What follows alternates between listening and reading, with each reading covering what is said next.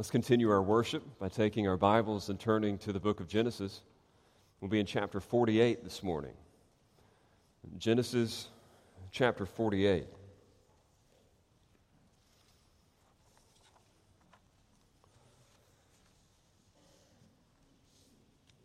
And as it's appropriate, I'd like to wish uh, all of you a happy Father's Day. I know for some this is indeed a happy day. Um, for some, it's anything but that. Maybe your father's not around. Uh, maybe he is, and you just won't be celebrating this day with him. I recognize that the sentiment of a day like today doesn't always fit everyone. But it's interesting, though, that we find ourselves in Genesis 48 on this particular day, this holiday. I have been preaching for almost 17 years now, and I've never preached a Father's Day message. Uh, I'm not one to typically chase uh, holidays and headlines, but from time to time I will. Easter, Christmas, you can count on that. And then certain headlines, of course, we just need to speak to the chaos of the moment. And yet, in God's providence today, I will actually be preaching for the first time in my 17 years of doing this a Father's Day message without planning to do so. It's inherently cooked into the text. I mean, the providence of God to be in this particular place on this particular day. I couldn't have scheduled it this way. I didn't try to work it out this way. And yet, it is indeed what's in the text. Look at the first two verses to see why I say that. Genesis 48 after this, Joseph was told, Behold, your father is ill.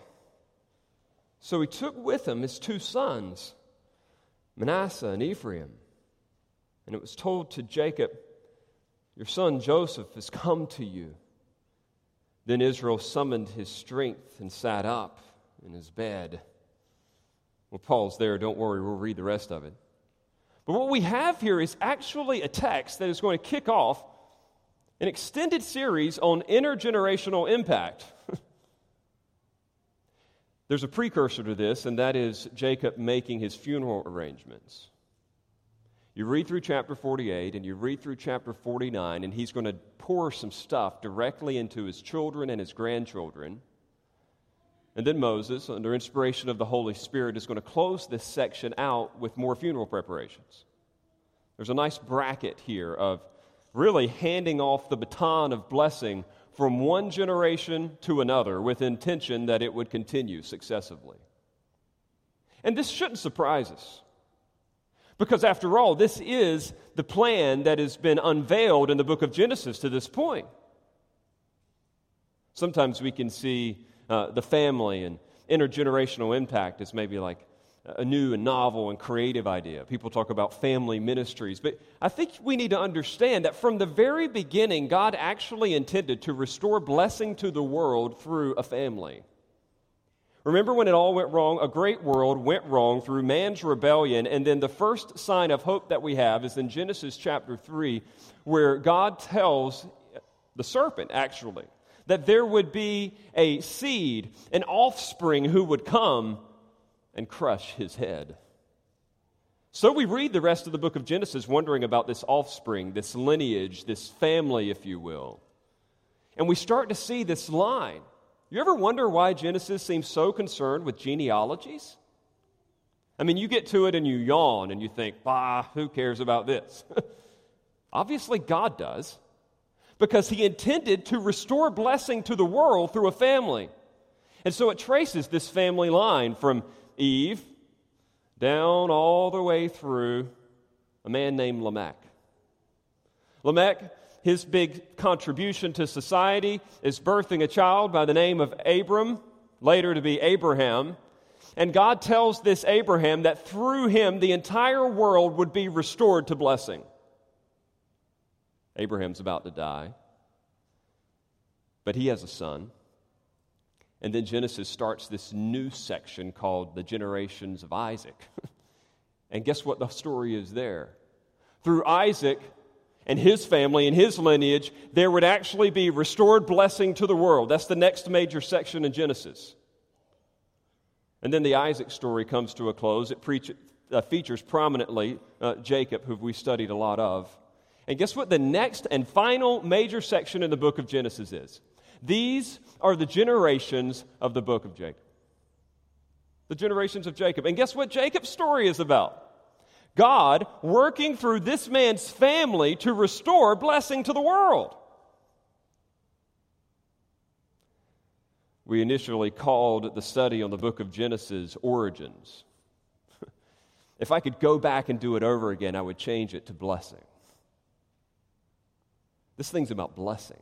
It's about blessing, being restored to the world. God's plan to return the world back to the way that it should be. And his primary way of doing that would be through a specially chosen family, passing on this special blessing from generation to generation until a special nation itself would be created. And that is what we have here as we come to the end of the book. It's too long to cover in one message, chapter 48 and 49. But we're going to look at the first half of how God is passing on this blessing to the next generation. And I think what we'll find here is going to be especially relevant for all of us, whether we're fathers or not, because every person in this room should be interested in seeing God's blessing extend beyond themselves to others. we want future generations to be impacted by the gospel should Jesus continue to delay his return. And so, in light of that, we need to know, though, exactly what we're passing on. If there is a baton to be handed off, if the blessing of God needs to be extended to the next generation, what then does this blessing look like? Because we tend to have our own definition of blessing. We see some features of God's blessing, this baton of blessing that needs to go to the next generation in this particular text in Genesis 48. Three features in particular if you like to take notes, I'd give you these three words to organize your thoughts. This blessing, this blessing here that's being passed on is marked by inclusion, inversion, and expectation. Inclusion, inversion, and expectation. I'll define each of those in a moment as we make it through. But you'll see it clearly. First, we'll see that the blessing is marked by inclusion. And we notice that in verses 1 through 7.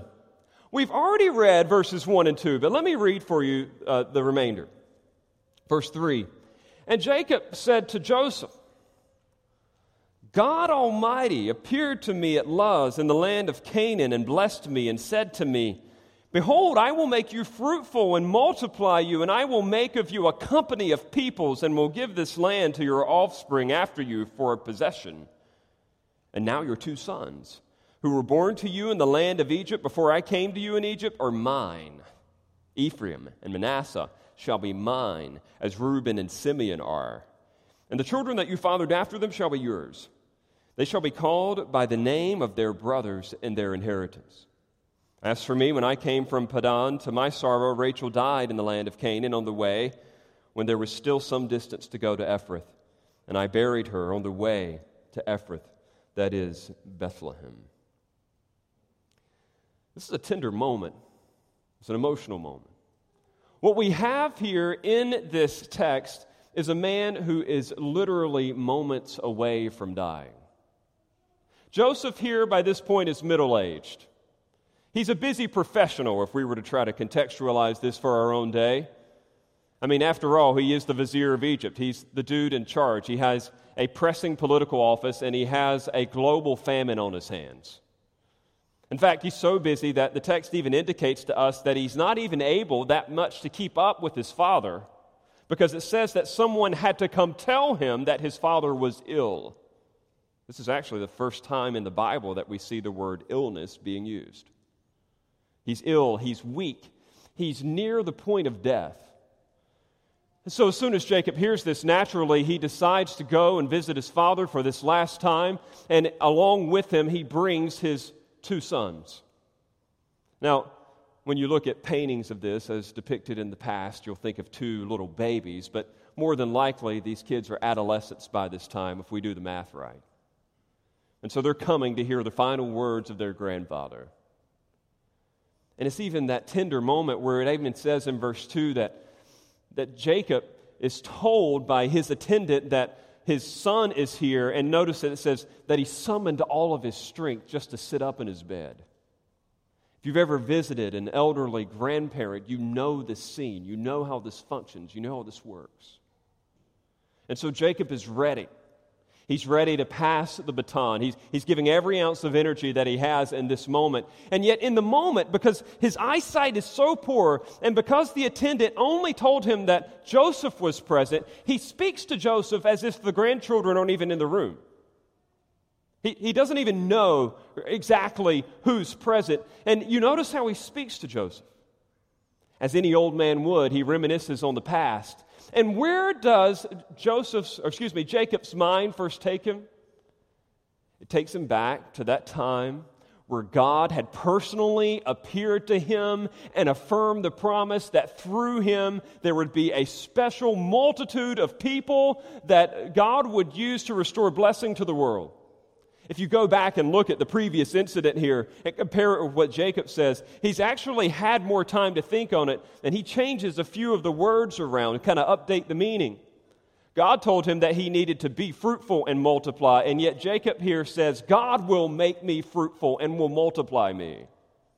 God told Jacob back in 37 that he would give him a land and here he calls it not just a land, but a permanent possession. He's had some time to ruminate over these promises, to reflect on how God was going to be working in him. And he sees this as bigger than anything he ever could have possibly imagined originally. And this is what he does. This is where things get interesting. And this should shock you a little bit. He knows that he has inherently this special blessing from God, and he wants to include two more people on the direct impartation of this blessing. Those two people being his foreign born grandchildren. Now, we know that Joseph has over 50 grandchildren by this point. We just read a genealogy uh, or a listing of names just a couple chapters back.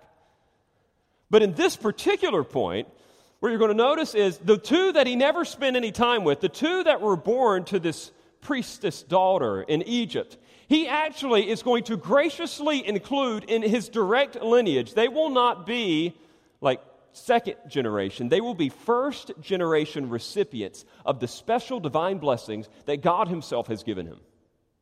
This is huge. This is countercultural. This didn't really make any sense. I mean, there were instances in the ancient Near East where people would adopt descendants within their own family. You see an example of that in the book of Ruth. But normally it was because the situation required it. Here, he just out of his own grace and kindness says, Hey, I know these children have been distant from me, but I actually want them to be in the will, if you will.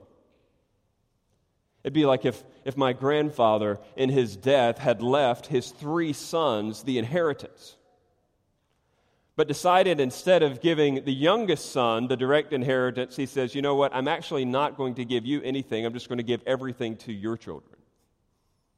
He elevates them from, again, second generation to first generation recipients and what we see here about God's grace and his blessing as it's being extended is Joseph is showing us that, it, I mean, Jacob is showing us that it is inclusive. He is trying to include those who would not naturally benefit from this directly.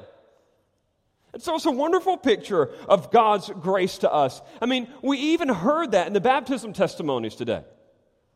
It was wonderful. In both Adam and Amanda's testimony, I picked up on this theme in which Amanda was talking about she didn't have the, the kind of father that she thought she needed as a child, and yet she knew that she would have a heavenly father, and God used that to bring her to faith in himself.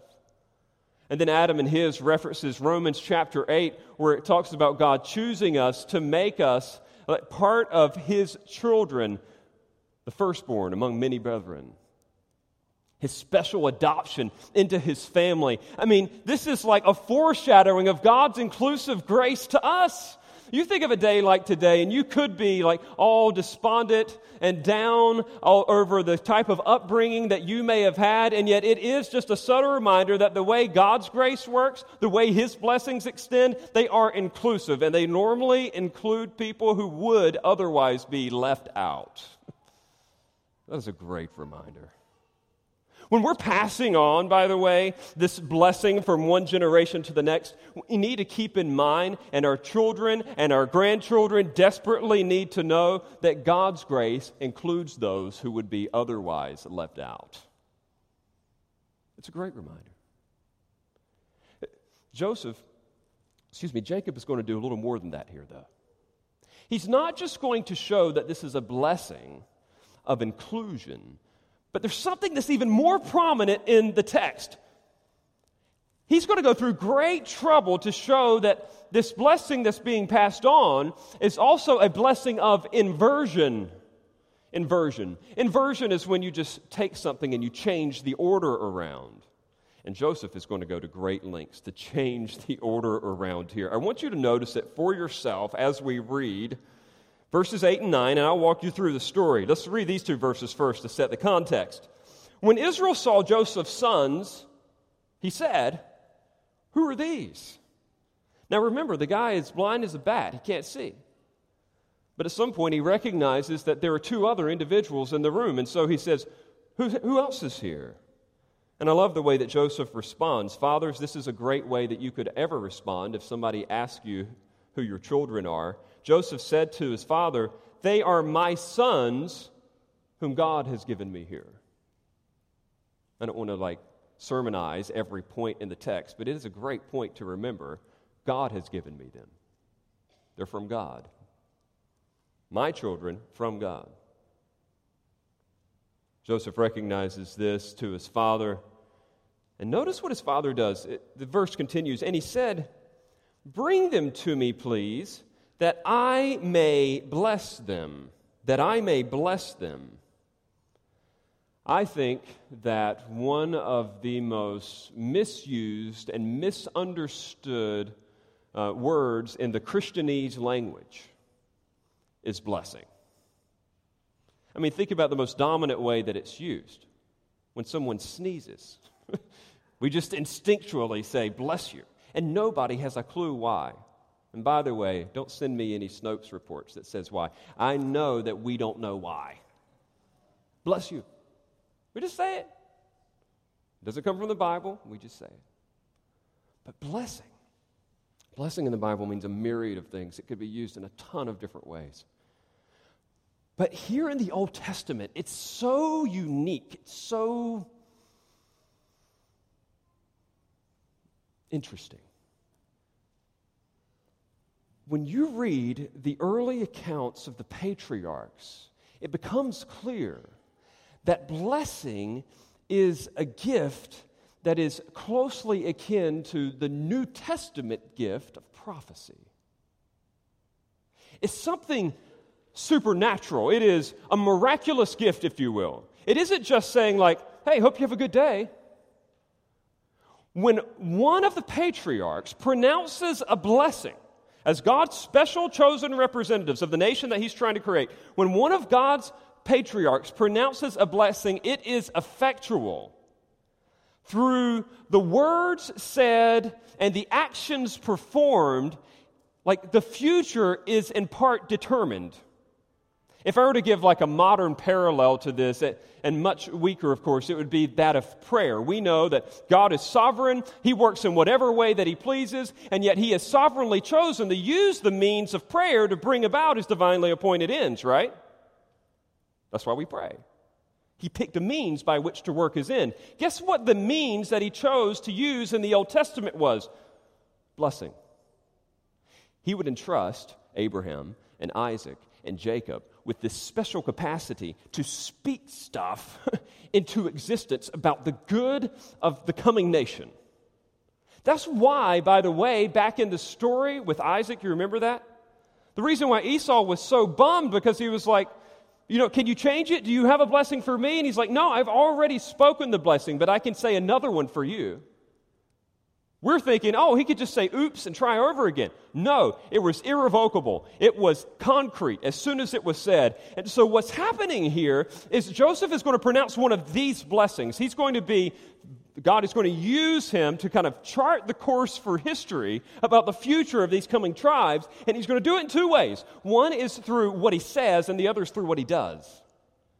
because it's a ceremony. There, there's things to be said and there's stuff to be done. And I want you to notice both of these. Notice how Joseph, or excuse me, Jacob, I know I keep mixing it up, but look, you come do it better. what he does here is he's going to intentionally invert this through what he says and what he does. Let's first look at what he does. This is interesting. Verses 17, or excuse me, let's start with verses 10 through 14. Now the eyes of Israel were dim with age so that he could not see. So Joseph brought them near him, and he kissed them and embraced them. And Israel said to Joseph, I never expected to see your face. And behold, God has let me see your offspring also. Then Joseph removed them from his knees. So it's like they were leaning on his knees when he was giving them this hug. Joseph removes them. Joseph bows himself as the representative of the family with his face to the earth, as if in the posture to receive this blessing on behalf of his children. And verse 13 says, And Joseph took them both, Ephraim in his right hand toward Israel's left hand, and Manasseh in his left hand toward Israel's right hand, and brought them near him. Now, hang with it, it's, it's tough and Israel stretched out his right hand and laid it on the head of Ephraim, who was the younger, and his left hand on the hand of Manasseh, crossing his hands, for Manasseh was the firstborn. Now, pause here. This, the, the text is giving you a lot of detail on what he's doing here. And five different times it's going to mention his right hand and his left hand. And you're trying to think, all right, whose right hand? Whose left hand? Which way? so let's do a reenactment, all right? So, what Joseph does here is he actually takes his two adolescent sons Ephraim and Manasseh. Now, Manasseh is the older one, okay? So let's say that Manasseh's on this side, you've got Ephraim on this side. So I'm going to like even make them like short and tall. Let's just pretend that it was that way.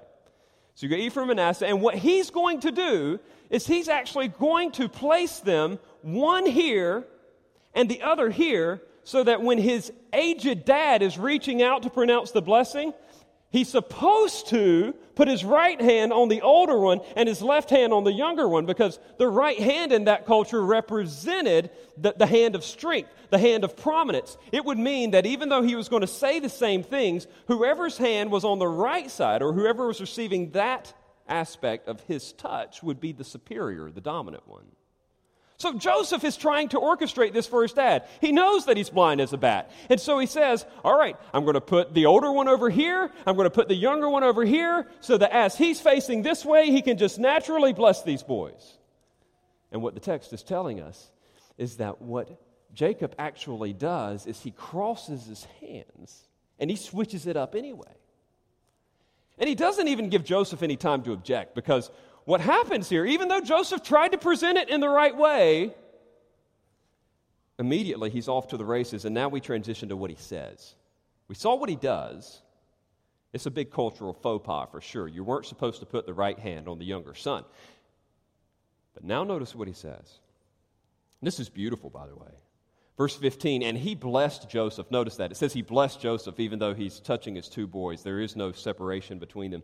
He blessed Joseph and said, The God before whom my fathers, Abraham and Isaac, walked, the God who has been my shepherd all my life long to this day, the angel who has redeemed me from all evil, bless the boys, and in them let my name be carried on, and the name of my fathers, Abraham and Isaac and let them grow into a multitude in the midst of the earth.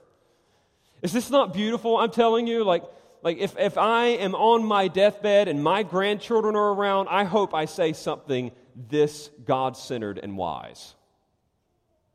He is giving God the credit for everything that's going to happen in these boys' life.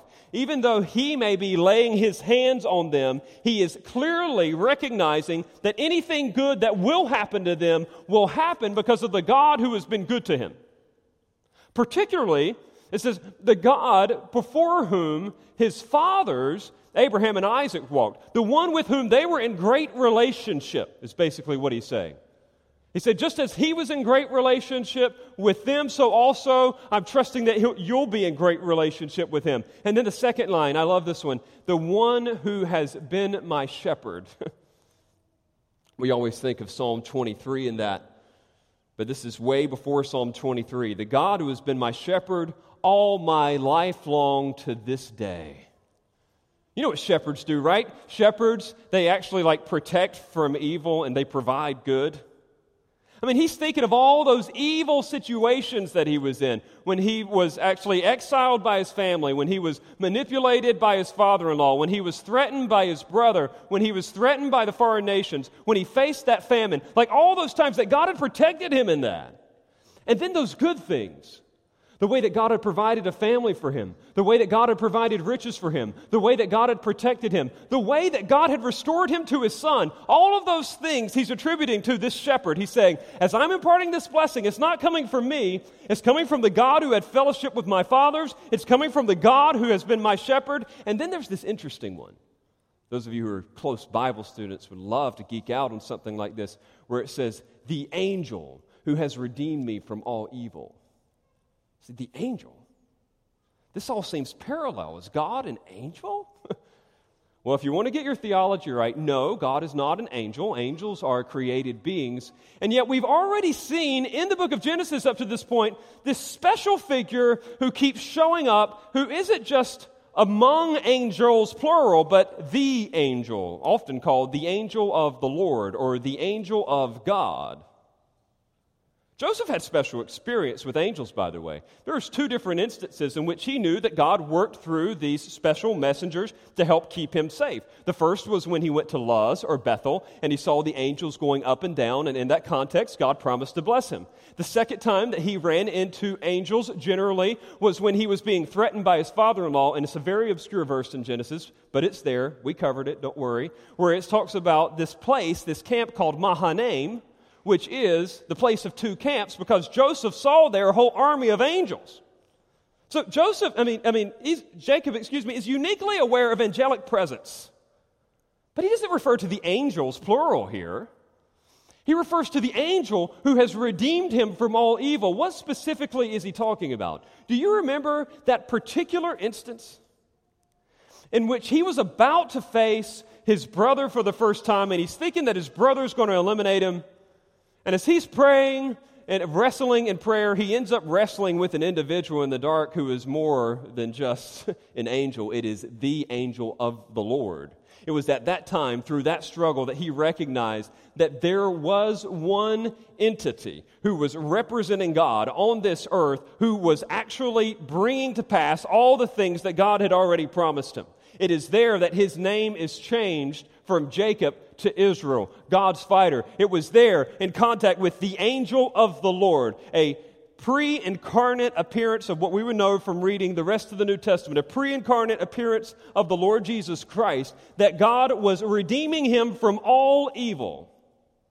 The person of Christ at work, even in the Old Testament. He's saying, He didn't know it fully. But whatever blessing I'm passing on to you, it is from this God and this angel. and this is what he says bless the boys. Bless the boys. The, the, blessing, by the way, sometimes it's easier to learn something by what its opposite is. You know what the opposite is? It's curse. The context of Genesis, the struggle, the problem, if you will, that the, the, the people need to overcome is the curse from Genesis chapter 3. Blessing is the opposite of that. Blessing is the restoration of the way that God intended it to be. He's saying, through these boys, restore this world back to the way that it needs to be. Bless them. May they be called by my name. May everything that I've experienced, specially of God, may they know the same thing. But keep something in mind. How are his hands? He is specifically here saying this with the intention that the oldest son would play a secondary role and that the youngest son would play a primary role in this experience of blessing. And I want you to know that Joseph is not happy about it. He lets them get these few lines out, and I don't know if he interrupts the ceremony that's going on or what, but I want you to notice it in your text. And I don't do this often, but I'm going to like do a little like updating of a uh, translation for you so you can really feel what's happening here. Look at verse 17. When Joseph saw that his father laid his right hand on the head of Ephraim, it displeased him. And he took his father's hand to move it from Ephraim's head to Manasseh's head. So he's thinking, no, no, no, no, no, this can't happen. But look at that phrase, it displeased him.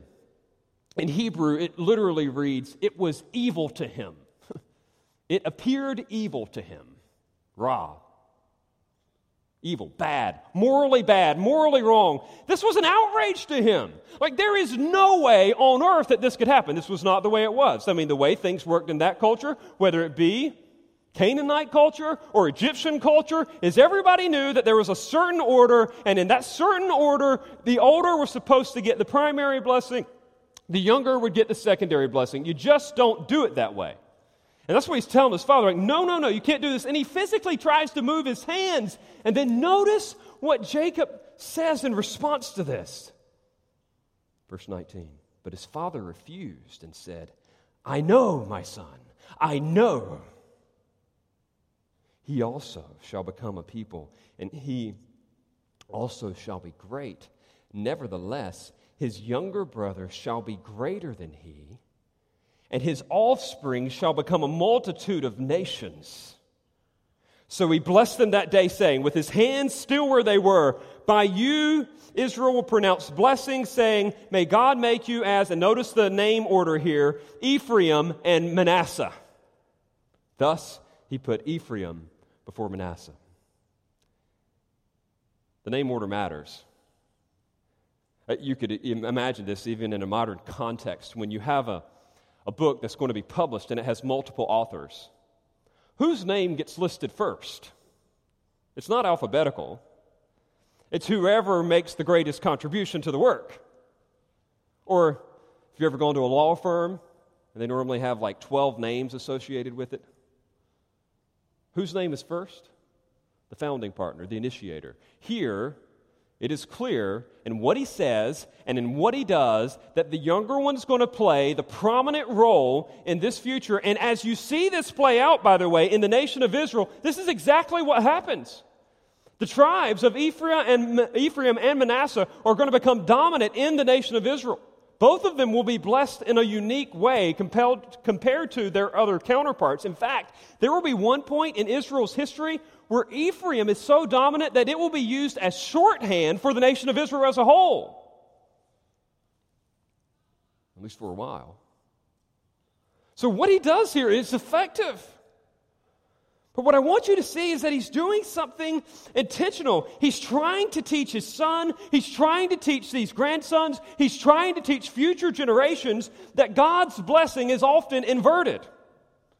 God doesn't operate the way that you expect Him to. You may have culturally preconditioned ideas of how you think God should be working and passing on blessing in this world, and what this text is reminding you is no, He's doing it this way on purpose.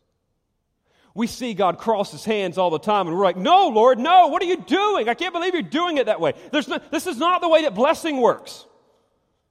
And what the text is reminding us is no, this is often the way that God works. He often works in ways that define your and my puny expectations of Him. I mean, think about what's happened to the nation of Israel up to this point. How has He worked so far? Why did He pick Abraham? Why did he pick Abraham? Because he was such an awesome guy? No. He was a moon worshiper from Ur. He picked him out of the blue. By his sovereign grace, he chose Abraham, and then he said, I'm going to bless you. And what about his son? Did he work in the normal, culturally expected way with Isaac? No, because Isaac didn't even exist when he was supposed to. I mean, it was a barren womb and an old man, and they could not have children. And then God, by some miracle, like in this counterintuitive way, finally sends Isaac at the right time. And you know how he passes on the blessing to Isaac? Another crazy way. He takes him up to the top of a mountain and he tells him to offer his son Isaac up. and you're thinking, man, that's the right hand on the wrong head. You know what the text is telling you? Be quiet. God knows exactly what He's doing. This is the way that His blessing works. He works in ways that defy your puny expectations. Well, what about Jacob? Why was Jacob, I mean, I'm talking about the guy here who's passing on the blessing. Why did he get the blessing? After all, he was the younger, right? Esau was the older. Was it because Jacob was such a stand up guy? No, absolutely not. God chose from the womb that Jacob would be the prominent one. Why did he do that? Because he wanted to make a statement about the way that he does things. It is not because of our own efforts. It is not because of what a culture thinks we deserve. It is because of God's sovereign grace that we experience blessing.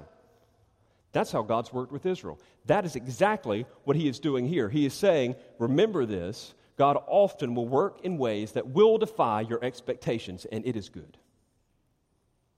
That's how he worked with Israel the nation of Israel. And did he work any differently in the true Israel? The ultimate seed of Abraham, the Lord Jesus Christ?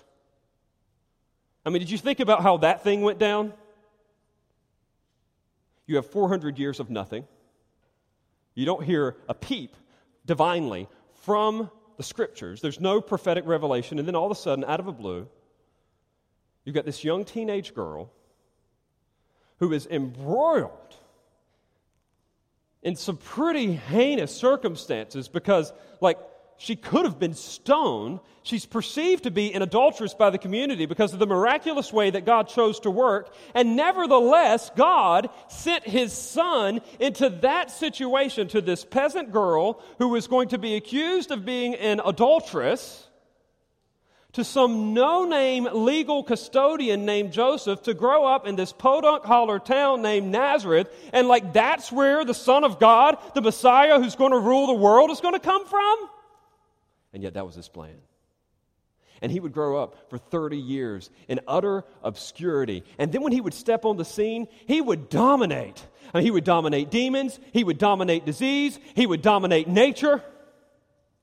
And yet, even though that was the case, this king would allow himself to be persecuted at the hands of an unjust trial, suffer, bleed, and die on a cross, be buried in a tomb, and then rise again three days later. And that seems victorious, but you would think, okay, if he was really going to do it the right way, if he was going to put the right hand on the right guy and the left hand on the left guy, Jesus just would have like taken over right there. And what'd he do?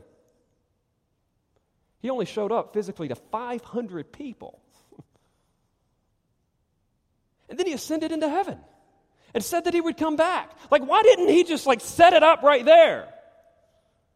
We're thinking, no, my Lord, no, no, it can't be done this way. Why don't you just go ahead and do it now? And yet we would remember that God's blessing is inversive. He is working in ways that are different than we could ever imagine. And why he does that, I do not know, outside of the fact that he maybe doesn't appreciate us trying to be backseat drivers. I think it's a subtle, and I say this respectfully sit there, shut up, let me drive. You ever have your kids like try to tell you how to drive? I wish my kids were in here today. They're in there. They wanted me to have a happy Father's Day, they said, so that's why they're in that, that room. But really, I've got a four year old daughter who constantly tries to tell me how to drive. And I'm thinking, I know, my child, I know. I know where I'm going. I know how to get to the church. and yet here we are. It sounds funny, but here we are just barking from the back seat all the time. No, my Lord, no. What in the world are you doing? Why are things working this way? Why is the political situation this way? Why is the health, global health situation this way? Why did my family life turn out this way? Why did you take my loved one this way? Why do I struggle with sin this way? Paul gives us this interpretation in the text that we read earlier. And maybe you noticed it. Maybe you're seeing now why we read 1 Corinthians chapter 1 verses 18 to 31. But when God crosses his right hand with his left, when he passes on these inversive blessings, I think it's good for us to remember the words of the Apostle Paul as he's trying to correct the Corinthians who thought that there was a better way to establish a ministry. And Paul was arguing, no, this foolish message of the gospel is actually the way that God's chosen. And listen to what he says, and I want to read it in its entirety again. Why are we doing this? For verse 18, the word of the cross is folly, foolishness to those who are perishing, but to us who are being saved, it is the power of God. For it is written, I will destroy the wisdom of the wise, and the discernment of the discerning I will thwart. Where's the one who's wise? Where's the scribe? Where's the debater of this age? Has God made foolish the wisdom of the world? For since in the wisdom of God the world did not know God through wisdom, it pleased God through the folly of what we preach to save those who believe. For Jews demand signs and Greeks seek wisdom, but we preach Christ crucified, a stumbling block to Jews and folly to Gentiles. But to those who are called, both Jews and Greeks, Christ the power of God and the wisdom of God. For the foolishness of God is wiser than men, and the weakness of God is stronger than men. For consider your calling, brothers. Not many of you were wise according to worldly standards. Not many of you were powerful. Not many were of noble birth. But God chose what is foolish in the world to shame the wise. God chose what is weak in the world to shame the strong. God chose what is low and despised in the world, even the things that are not, to bring to nothing the things that are, so that no human being might boast in the presence of God. And because of him, you are in Christ Jesus, who became to us wisdom from God, righteousness and sanctification and redemption, so that as it is written, let the one who boasts boast in the Lord. You see the parallel? Sit back, shut up, let me drive. I will get the credit for this. Your plans will not get the job done. I will cross my hands wherever I please the blessing of God does not proceed according to the expectations that you or I set for it. And so, it is a blessing of inclusion, it is a blessing of inversion. And we end with the last two verses of the chapter. It is a blessing of expectation. It is a blessing of expectation. Genesis 48 and this could seem like a couple of throwaway verses, but we believe every word is inspired, and I think you'll see the relevance of this. Then Israel said to Joseph, Behold, I am about to die, but God will be with you and will bring you again to the land of your fathers. Moreover, I have given to you, rather than to your brothers, one mountain slope that I took from the hand of the Amorites with my sword and with my bow. It almost seems like an aside, like, oh, by the way, I got this piece of property for you just in case you want it. But think about what's going on here. I'm going to use a southern phrase with you for a moment. Joseph is, uh, he's eating, as we would say, high on the hog right now. I mean, he's got it going pretty well. He's second in command of a major world superpower. He's pretty comfortable where he's at. He's going to make all the money that he needs. He's got all the prominence that he needs. I mean, if there's anything that you would think about Joseph is like, hey, I've got it good, let's just park it here. But what does his father do? In this final moment, he's going to intentionally adjust his expectations from the here and now to the not yet. He's going to remind his son that this may seem like your home, but it is not.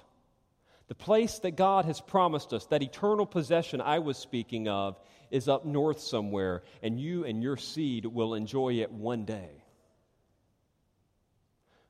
Joseph, don't get content here. Look ahead to something still to come. This promise of future land. It's interesting when you read the book of Hebrews, chapter 11, you have what is called the Hall of Faith, right? Not the Hall of Fame, the Hall of Faith. Jacob's in the Hall of Faith.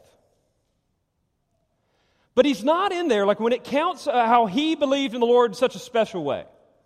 It's not in there for that time that like he was wrestling with the angel. It's not in there, you know, for that time where like he braved it and went up to Padan Aram on his own. You know what it mentions? Like the supreme expression of J- Jacob's faith mentioned in Hebrews chapter 11 is this very incident. It says, when he blessed his children and he leaned over his staff. And we think when we read that in Hebrews 11, like, what in the world? What's so faithful about this? You know what's so faithful about it? It's because Jacob fully expected everything he said to totally come true. He knew that things were decent for them in Egypt, but he knew that the best was yet to come. He laid his hands on those boys in faith, knowing that there was an eternal possession that was better than Egypt. And I know I mentioned it last week, but it's worth mentioning again. Friends, if you hate the way things seem in this world, good. Good. You're normal. I think for the last six months, God has finally let us feel the way we're supposed to feel about this world. When the economy is firing all cylinders and everybody's healthy, we start like tricking ourselves into thinking like, oh, it's pretty good here. And then when all hell breaks loose, we're like, man, what's happening? That's how you should feel. What's happening? You know what's happening? This world is experiencing birth pains for the return of the Lord Jesus Christ. We're waiting for something better. The blessing that we pass on to the next generation isn't just about inclusion, it isn't just about inversion, it's also about expectation. I want to ask you this practically. With your children, with your grandchildren, with people who look up to you, do they find that your ultimate hope is in the here and now or the not yet? I mean, are you walking around your home in the days, or, are your children seeing you wringing your hands and fretting and moaning about the current world situation, or are they actually hearing you verbalize confidence that Jesus is on his way back and he will perfectly rule this world one day? I have a feeling that just in recent days, and I know it's been hard, it's probably been more of the latter than the former. I mean, the former than the latter. This is the blessing that we pass on. And what I hope you notice about this is that the blessing of God, this baton that goes from one generation to another, uh, it's different, it's weird, it's unexpected, it defies your expectations. Is anybody in here like moving? Yeah, I didn't think so. a horrible experience. It's horrible for everybody especially the people that you invite to help you move. Keep that in mind. And you want to know what makes it worse? When you didn't put stuff in boxes. You ever shown up to one of those moving events where they're like, hey, we've got pizza, but I didn't put a thing in a box? oh, it's so bad. But we know that, you know, it's, it's one of the frustrating parts about moving. We just want to throw all the junk in the trunk and move on to the next place, and yet there's this just inevitable packaging of stuff. It just takes forever. It takes longer than the move itself. And, and we like things that fit into the boxes that we find at the grocery store or the boxes that some of us buy from the U-Haul store. Like, you know, there's a big one, there's a large one, there's a small one. I mean, like, you know, we want them to fit. But it doesn't matter how hard we try, there's not a box for everything. Not everything fits those expectations that we have. And here's what's going to happen. Even if it was the best moving party ever, at some point, random junk is going to get put in the truck all obtuse and weird. Some things just don't fit. They don't fit in the box. I think that's a wonderful picture of the blessing of God. We expect it to fit in this manageable, logical category like, all right, it's going to work this way at this time. I, am going to see it unfold in, in these particular expressions, and yet it's all hanging out. we just can't contain it. It's so much bigger. It includes people that, we didn't expect to be included. It reverses the order on things that we didn't expect to like to, to, to unfold in that way. And then sometimes, like you want it to be good now, but it's not good now, it's going to be good to come. This is what we're passing on to the next generation. It, it's something that is different. It's something that is countercultural. It is something that is otherworldly. And, friends, this is our responsibility. As part of this extended family of God now in Christ, it is still His intention for us to have intergenerational impact to still be saying this message, not just from our deathbed, but before we even get up to that point, that God intends to bless through the generations to come. I found great encouragement in much of the bad news this week from an article that uh, Mark sent me from Kevin DeYoung in which he was lamenting this theologian, this pastor. If you don't know his name, look it up. I trust him.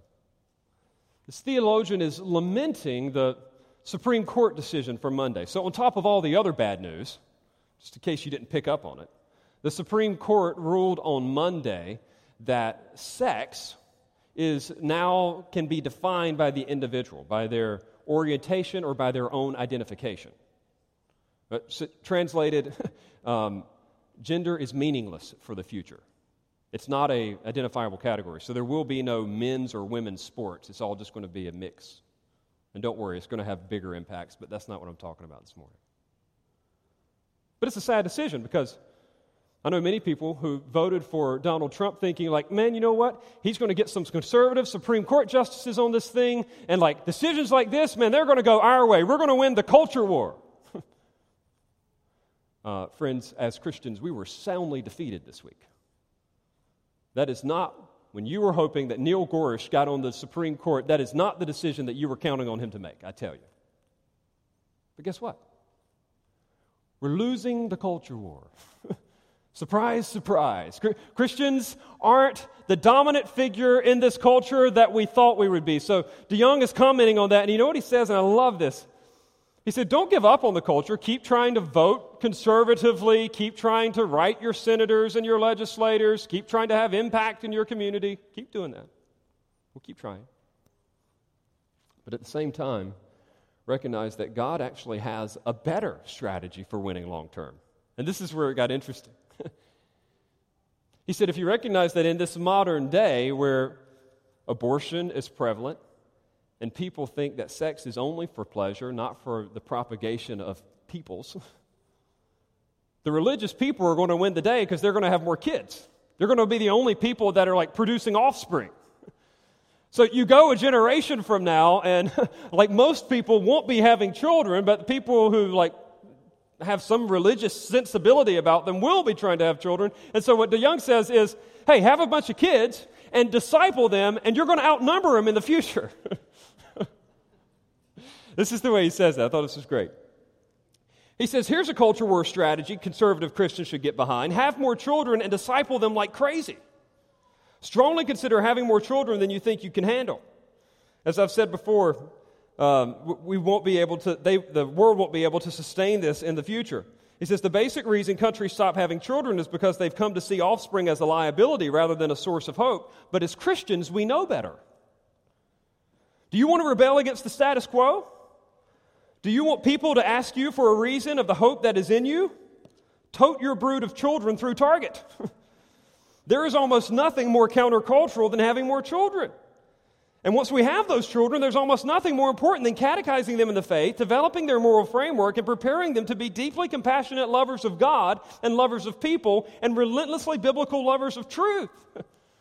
You know what the text is speaking to here? Generational impact. It's talking about, like, hey, I, I, may not be able to control the Canaanites, I may not be able to control all of Egyptian culture, but here's what I can control my children and my grandchildren. And I want them to know the blessing of God and how it works. There's a strategy. And I pray that we would be a church that effectively passes on this baton of blessing. Listen, I recognize that not all of you are at childbearing stage. That's not the point of the message. You have children, have children. Wonderful. If you can't, God knows. If you're beyond that, okay. But guess what? There still is a generation coming up within our sphere of influence in this church that we can have immediate impact on. They are represented in the children's classes that will start in a couple weeks. They are represented in the student ministry that meets here regularly, and we all can have impact on that generation. The primary way we will do that is as parents and as grandparents, but the secondary way in which we do that is by teaching classes to these kids, reaching out to disciple some of these teenagers, some of these young adults. Like, this is the next generation. We are passing on an understanding of God's blessing. You say, how do you do that?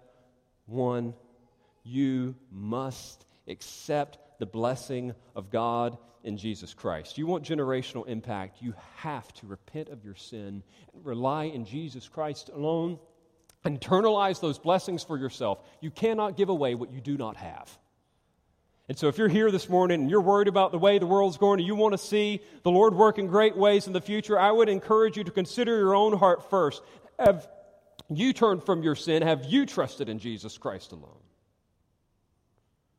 But after we've accepted God's blessing, we advance God's blessing in intentional ways by trying to speak to the people that God has pl- placed under our sphere of influence for the good of the gospel. Yes, that is catechizing your children and doing family devotions and talking to them and having those conversations with your grandchildren, but it's also you teaching children's classes and helping out in the youth group and discipling other young people. Like, this is our effort. This is actually even the vision of the church. We're horrible at that kind of thing around here, announcing vision and mission and values and all that kind of thing. But the elders actually, in recent days, have updated the vision statement of the church to better reflect what we thought, taught in the New Testament, and it is this. We envision that this church would raise up generations of God glorifying Christ followers. Think like that word, generations. Not just raising up God glorifying Christ followers, but generations of God glorifying Christ followers.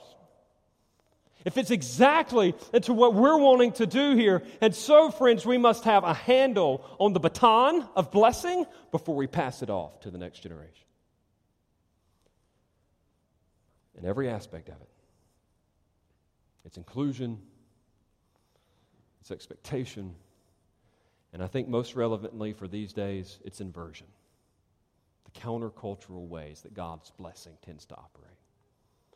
In light of that, let's pray and then let's sing of our sovereign God who does all things right. Let me pray for us. Father, give us help now as we seek in these days to pass along the baton of blessing to the next generation. May we grasp it for ourselves. May we hand it off in a way that others can take and run.